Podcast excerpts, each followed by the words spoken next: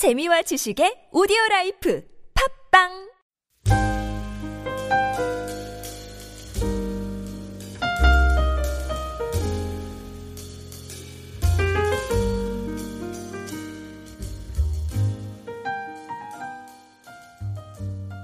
오늘 읽으신 잠언의 한 말씀 한 말씀은 모두가 주옥과 같은 그런 말씀들입니다. 그 어느 것 하나도 우리가 간단히 넘어갈 수 없는 그런 말씀들인데요. 저는 이 많은 말씀들 중에 오늘 한 절 말씀에만 집중해서 살펴보려고 합니다. 제가 오늘 함께 여러분들과 나누려는 말씀은 1절 말씀입니다. 우리 다 같이 한번 1절 말씀 한번 다시 한번 읽어보도록 하겠습니다. 지혜로운 여인은 자기 집을 세우되 미련한 여인은 자기 손으로 그것을 허느니라. 아멘. 이 말씀은 우리 지혜로운 여인과 미련한 여인을 비유적으로 잘 설명하고 있는 말씀입니다. 지혜로운 여인은 집을 세우고 미련한 여인은 자기 손으로 집을 파괴한다라는 말씀인데요. 여기에서 집이라는 것은 우리가 한 여인을 중심으로 형성되는 모든 인간 관계들을 말하고 있습니다. 남편과 아내의 관계, 또 엄마와 자녀와의 관계, 또 그리고 며느리와 시부모들의 그 관계를 말할 수 있고요. 또 한 여인이 소속되어 있는 가정을 포함한 직장 또는 사회 공동체 모든 것을 의미한다라고 생각하시면 좋을 것 같습니다. 물론 우리가 속한 그 모든 교회 공동체도 마찬가지로 집이라는 한 단어에 모든 의미가 포함되어 있습니다. 그렇다면 우리 자기 집을 세우는 지혜로운 여인 과연 어떤 사람일까라는 걸 우리가 좀 오늘 같이 생각해 보고 싶고요. 또 반대로 자기 손으로 자기 집을 허는 미련한 여인 그 사람은 어떤 사람의 모습인지를 우리가 오늘 이 말씀에서 함께 생각을 해보고 싶습니다. 공동체를 세워가는 여인들의 모습을 우리가 성경에서 하나하나를 좀 찾아가면서 그들의 지혜를 우리가 오늘 함께 배워봤으면 좋겠습니다. 공동체를 세우는 지혜로운 여인의 우리가 첫 번째 대표적인 모습은 우리가 여호수아서 2장에 나오는 라합의 이야기에서 발견할 수 있습니다. 라합의 직업은 많은 사람들이 사회적으로 무시하고 지탄하는 우리 기생이라는 직업을 가지고 있었습니다. 그러나 가나안을 정탐하려고 여리고 성에 들어온 정탐꾼들을 대하는 그 라합의 모습을 한번 보시기 바랍니다. 우리는 라합이 얼마나 지혜로운 여인이었는지를 잘 알 수 있습니다. 여호수아서 6장 어, 25절은 라합의 행적을 이렇게 기록하고 있습니다. 제가 읽어드릴게요. 한번 잘 들어보십시오. 여호수아가 기생 라합과 그의 아버지의 가족과 그에게 속한 모든 것을 살렸으므로 그가 오늘까지 이스라엘 중에 거주하였으니 이는 여호수아가 여리고를 정탐하려고 보낸 사자들을 숨겼음이었더라 라고 기록하고 있습니다. 기생 라합은 이방 여인이었음에도 불구하고 하나님의 계획을 알고 있었던 아주 지혜로운 여인이었습니다.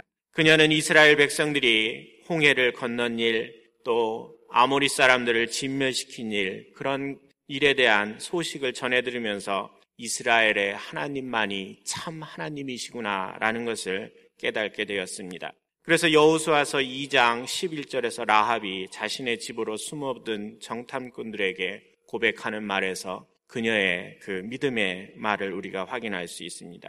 2장 11절에 이렇게 되어 있습니다. 우리가 듣자 곧 마음이 녹았고 너희로 말미암아 사람이 정신을 잃었나니 너희의 하나님 여호와는 위로 하늘에서도 아래로는 땅에서도 하나님이시니라. 지금 기생 라합은 바깥 세상에서 일어나는 일들에 관한 그 소식을 전해 들으면서 하나님을 알게 되었습니다. 성경 공부를 통해서 하나님을 알게 된 것도 아니고요. 또 전문적인 어떤 연구나 또 학교를 다니면서 배워서서 그 하나님을 알게 된 것도 아닙니다. 변화되는 세상의 모습과 정세를 지금 보면서 이 모든 일이 전지전능하신 하나님이 아니라면 도저히 이루어지지 않겠구나라는 그것을 깨달았던 것입니다. 그래서 세상에 돌아가는 모습을 보면서 이 기생 라합은 그 속에서 살아계신 하나님을 만난 아주 지혜로운 여인입니다. 세상의 이치를 보면서 우리의 일상 생활을 이끌고 계신 그 하나님을 발견한 사람이라는 의미입니다. 이러한 깨달음을 통해서 참 하나님을 발견하고 라합은 이스라엘의 그 정탐꾼들을 숨겨주고 그들이 위기에서 벗어날 수 있도록 도와주었습니다. 그래서 후에 이스라엘 백성들이 여리고를 공격해 들어왔을 때 그녀의 가족들은 생명을 보존할 수 있었습니다. 자신이 속한 공동체를 세우는 또 다른 지혜의 여인의 모습도 보십시오. 이번에는 에스터를 한번 생각해 보시기 바랍니다. 바사국 전역에 흩어져 있던 그 유대인들이 하만의 계략 때문에 죽음의 위기에 몰립니다. 그러자 에스더는 왕에게 자기가 직접 나아가서 간청하기로 결심을 합니다. 우리가 잘 아는 말씀 있잖아요. 죽으면 죽으리라 라고 결심하고 자신이 속한 이스라엘의 온 백성들과 공동체를 위해서 왕에게 나아가는 결단을 합니다. 이스라엘 공동체를 살리려는 에스더의 용기를 우리는 아주 높이 삽니다. 그러나 한 나라의 운명을 바꾸려는 그녀의 용기보다 더 중요한 것은 이것입니다. 에스더가 모르드게에게 부탁하는 편지글에서 자기 집을 세우는 지혜를 우리는 발견할 수 있습니다. 에스더 4장 16절에 있는 말씀입니다. 제가 읽어 드릴게요. 에스더가 모르드게에게 보내는 그 편지글에 있는 그 말씀입니다. 당신은 가서 수산에 있는 유다인을 다 모으고 나를 위하여 금식하되 밤낮 3일을 먹지도 말고 마시지도 마소서. 나도 나의 시녀와 더불어 이렇게 금식한 후에 규례를 어기고 왕에게 나아가리니 죽으면 죽으리라 하니라. 지금 에스더는 자신이 직면한 문제를 놓고 하나님 앞에 금식하며 기도하는 여인이었습니다. 인간의 능력이 아니라 하나님의 능력을 의지하고 간구할 줄 아는 지혜로운 여인이었고요. 더 놀라운 것은 당면한 문제를 위해서 다른 사람에게 기도를 요청할 줄 알았다라는 겁니다. 중보 기도의 능력을 믿고 또 알았습니다. 그래서 에스더는 수산에 있는 모든 유다인들이 한 마음, 한 뜻이 되어 하나님께 3일간 금식하면서 전심으로 기도해 달라고 요청을 합니다. 위기의 상황 앞에서 행동하기 전에 먼저 기도할 줄 아는 여인이 지혜로운 여인입니다. 자기 집을 세울 줄 아는 여인이 바로 기도하고 중보기도 요청하고 함께 눈물로 기도할 수 있는 사람이라는 것입니다. 그래서 자기 집을 세우는 또 다른 지혜로운 여인이 있습니다. 사르밧 과부입니다. 이스라엘의 기근이 아주 심하여지자 선지자 엘리야는 하나님의 명령에 따라 시돈 땅 사르밧으로 갑니다. 그리고 하나님의 말씀대로 한 과부를 그곳에서 만납니다. 그리고 그 과부에게 자신을 위하여 떡 한 조각을 가지고 오라고 이야기하죠. 그러자 그 과부는 자신의 형편이 얼마나 어려운지를 이렇게 표현하고 있습니다. 열왕기상 17장 12절 말씀인데요. 제가 읽어 드릴게요.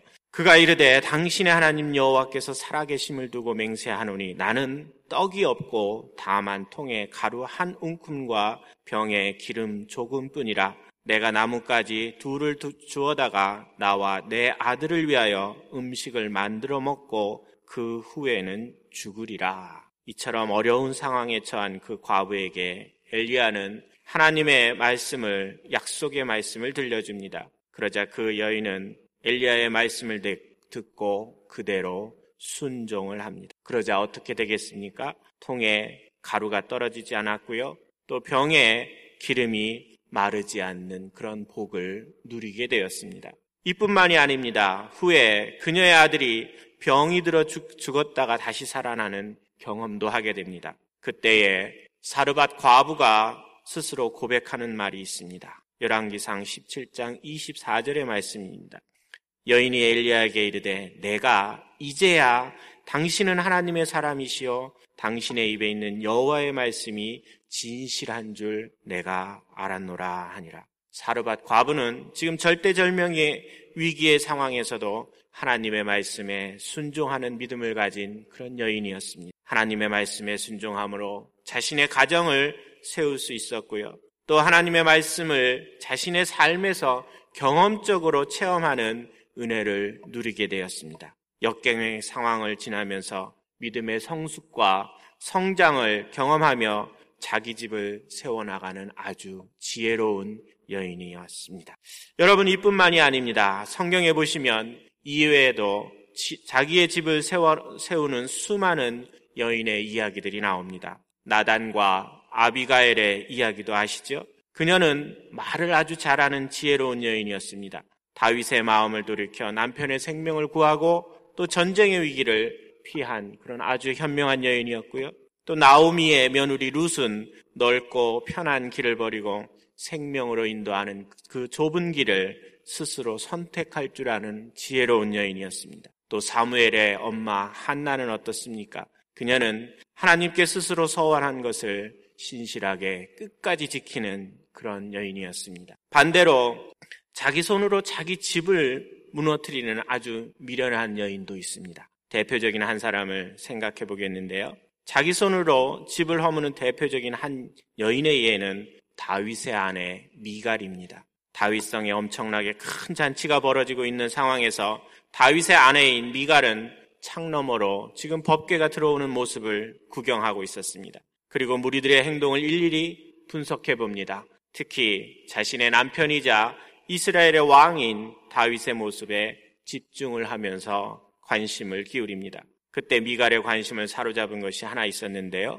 그것은 다윗이 온 이스라엘 무리 속에서 몸을 드러내고 춤을 추고 있는 모습입니다. 그러자 미갈은 생각으로 다윗을 비난하고 비판하고 업신여기기 시작합니다. 모든 일을 마치고 집으로 돌아오는 다윗에게 구경,꾼이었던 미갈이 하는 말 사무엘하 6장 20절에 있습니다.